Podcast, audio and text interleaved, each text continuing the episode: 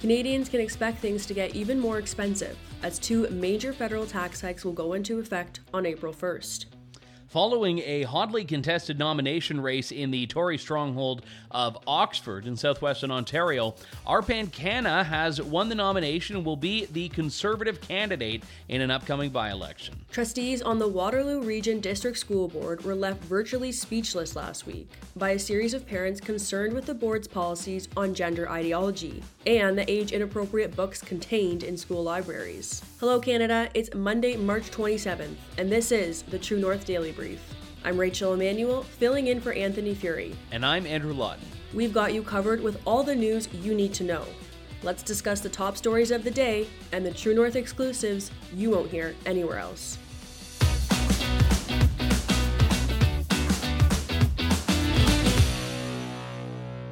On April 1st, a scheduled hike on the carbon tax will bring the federal levy up to 14 cents per liter, which means households should expect to pay $847 more in taxes this year, even after the rebates are distributed. On top of that, the carbon tax will lead to a spike in the price of gasoline and could impact the cost of transporting basic goods. The other major tax hike is the alcohol escalator tax, which will go up to 6.3%, the largest alcohol tax increase in over 30 years. Despite having to pay some of the highest alcohol taxes in the world, taxes will take up an even larger portion for the price of a drink. Last week, MPs voted 170 to 149 in favor of scrapping the alcohol tax, while Canadians struggle with inflation and the rising cost of living. However, it's unclear if the federal government will cancel the impending tax hike. Andrew, I'm personally a little tired of stories like these. You read them and you kind of just give your head a shake. Canadians are struggling so much right now. Now we know that the federal carbon tax is going up even higher. Of course, that's going to impact the cost of transporting basic goods. So Canadians are going to be seeing this all across the consumer industry. And now to make matters even worse for those who are struggling, it costs even way more just to, you know, have a drink at the end of the evening and try to take the edge off a little bit. What do you make of this story? Well, it's a sin tax. It's a tax on vice. The government gets away with it because they know that the uh, strength of the argument uh, against it is basically people saying, "Yeah, I want to have a drink without being gouged." And I think that you know when you talk about carbon tax, this is a really winnable one. If you talk to Canadians about the true scope of what this does, as you mentioned in your uh, story there, the carbon tax is a tax on anything and everything. There's the explicit carbon tax tax you pay when you pay your heating bill or fill up your car. And then there's the indirect carbon tax you pay when anyone else who needed to heat their facility or power their facility or uh, ship something to you has had to pay that tax. And that then is embedded in the price that you pay. So, with a cost of living crisis, an inflation crisis, these things are not insignificant. We also know that MPs voted in favor of scrapping the alcohol tax, which is coming up on April 1st as well. Feels like it should be an April Fool's Day joke at this point.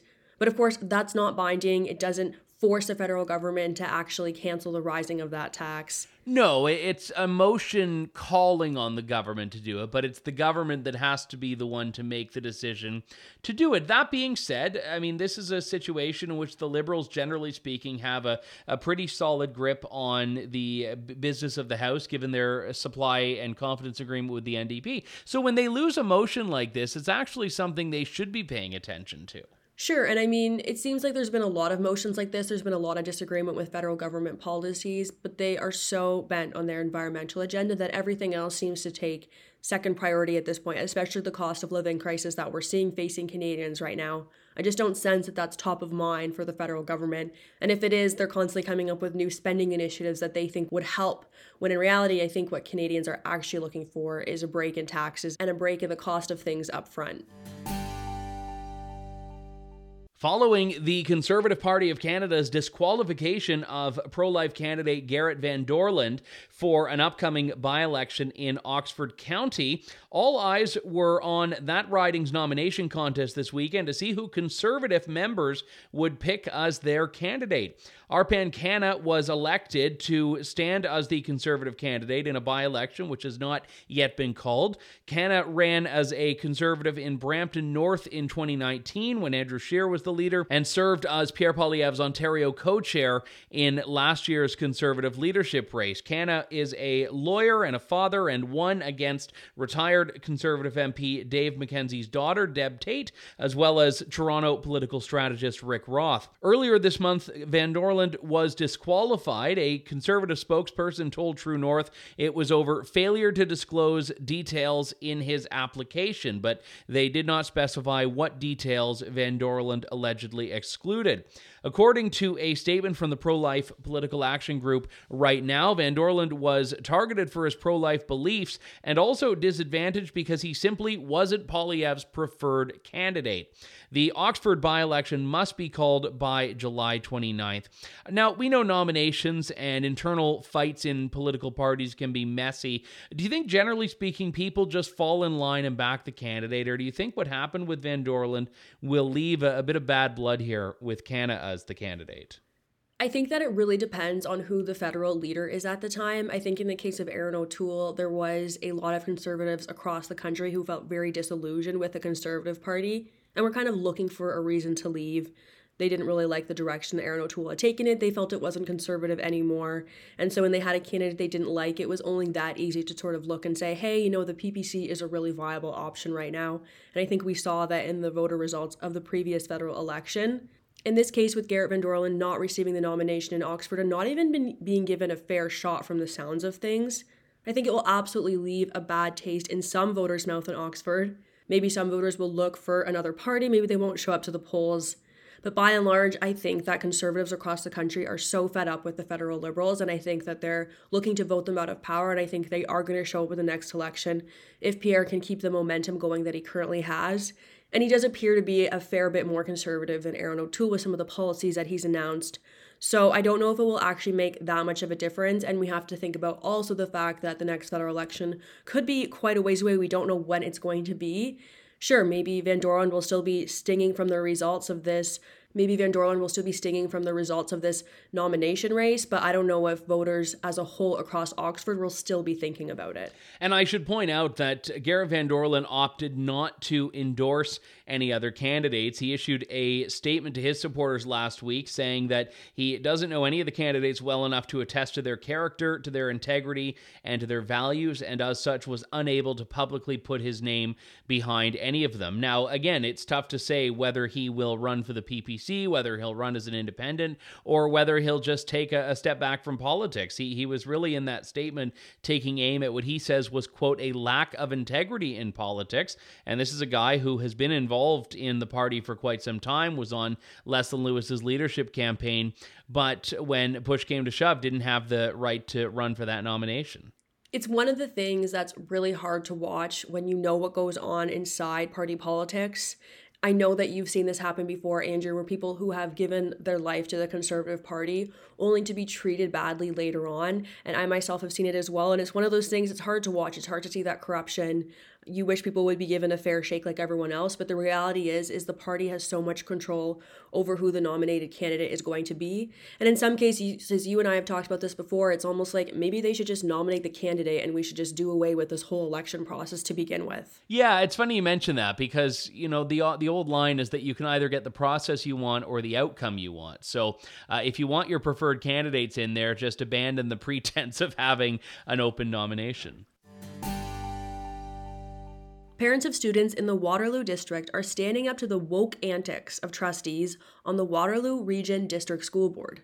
Last week, a series of parents concerned with the board's policies on gender ideology and age inappropriate books contained in school libraries spoke out during a board meeting. One of the parents, David Todar, a Waterloo father of two young girls, expressed concerns with literature on the board's approved reading lists. To accentuate his concerns, Todar read from a highly controversial and sophisticated book called Identical, which covers themes of incest and rape. The book itself is recommended for kids at minimum 14 years and older. Todar also confronted the board and asked, quote, when will the board shift the focus from sexuality and political nonsense to teaching academics? As True North Sue Ann Levy reports, the meeting quickly erupted into chaos as trustees pushed back on the parents' concerns and double down on their curriculum. You can read about the full meeting at www.tnc.news. It's another day And we're hearing another story about kids in schools being eligible to read books that seem way above their age level. This is one of those other stories that I'm tired of hearing. It's sort of like the drag story hour protests are happening everywhere, all over the place, even in sort of rural parts of the country that you wouldn't expect. Do you think that we're actually going to see the pendulum swing back on these types of issues, or do you think it's going to get a lot worse and continue to, you know, progressively become more accepted before we see any action being taken on these types of things? I think it depends. And, and I'll say first off, I'm glad parents are, at least to some extent, getting involved and wanting to learn what's going on in schools. Because I think the big thing that happens here is a lot of the times these decisions really fly under the radar because parents just trust that everything is uh, all hunky dory at school and they don't feel the need to get involved. I don't know if most parents have ever taken a look at what's in their kids' library collections. Now, I should say, I, I'm a little bit uneasy with the idea of demanding books be pulled from libraries. I think that uh, there is always going to be a range there. It's not necessarily that a book needs to be appropriate to everyone for it to be available to some students. It's a school board that has high schools. There are some 17 year olds, 18 year olds that uh, might want to get books or for academic or other purposes. But I think when we start talking about curriculum and what's happening in classrooms, that's where we really need to see parents step up. You make a really good point that some of the controversial topics that we're seeing across the news lately, almost every day in stories, are forcing parents to really pay attention to what's going on in schools and actually taking a look at the material their kids are being taught and I agree with you. The issues of incest and rape, you know, those are things that should be covered later on in school, maybe grade seven, eight, maybe high school. Maybe that's a conversation that parents would prefer to have at home with their kids, and then they could maybe know when those issues are being taught. If they won't pull them from school, teach it themselves. But kids should be aware of those issues. Also, you know, for a bit of self protection and just to be aware of some of the issues that they're facing in life and moving forward and how to protect themselves and signs to look for when things are maybe inappropriate with a relationship that you have with somebody else. But I guess one benefit, one positive thing we can take from all this is exactly what you've mentioned that parents are paying attention to what's going on in schools. In this case, I kind of got the sense that the school board was a little bit taken by surprise. They weren't expecting this meeting to turn the direction that it did turn into. So maybe, you know, initially people are usually defensive when someone approaches them with something they've done wrong.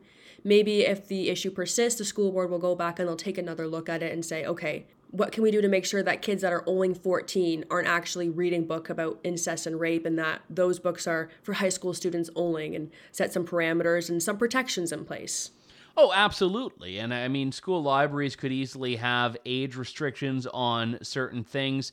And and also it's really a case of empowerment. And I, I, don't want to keep harping on the same idea of parents getting involved, but I think long are the days when parents can just sit back and assume that everything is working the way it's supposed to be. And, and when you see school boards like Waterloo and others in Ontario as well that push back against parents who try to get involved so much, you have to ask the question of why. Why do they want to avoid any scrutiny? Why do they want to avoid any parental oversight?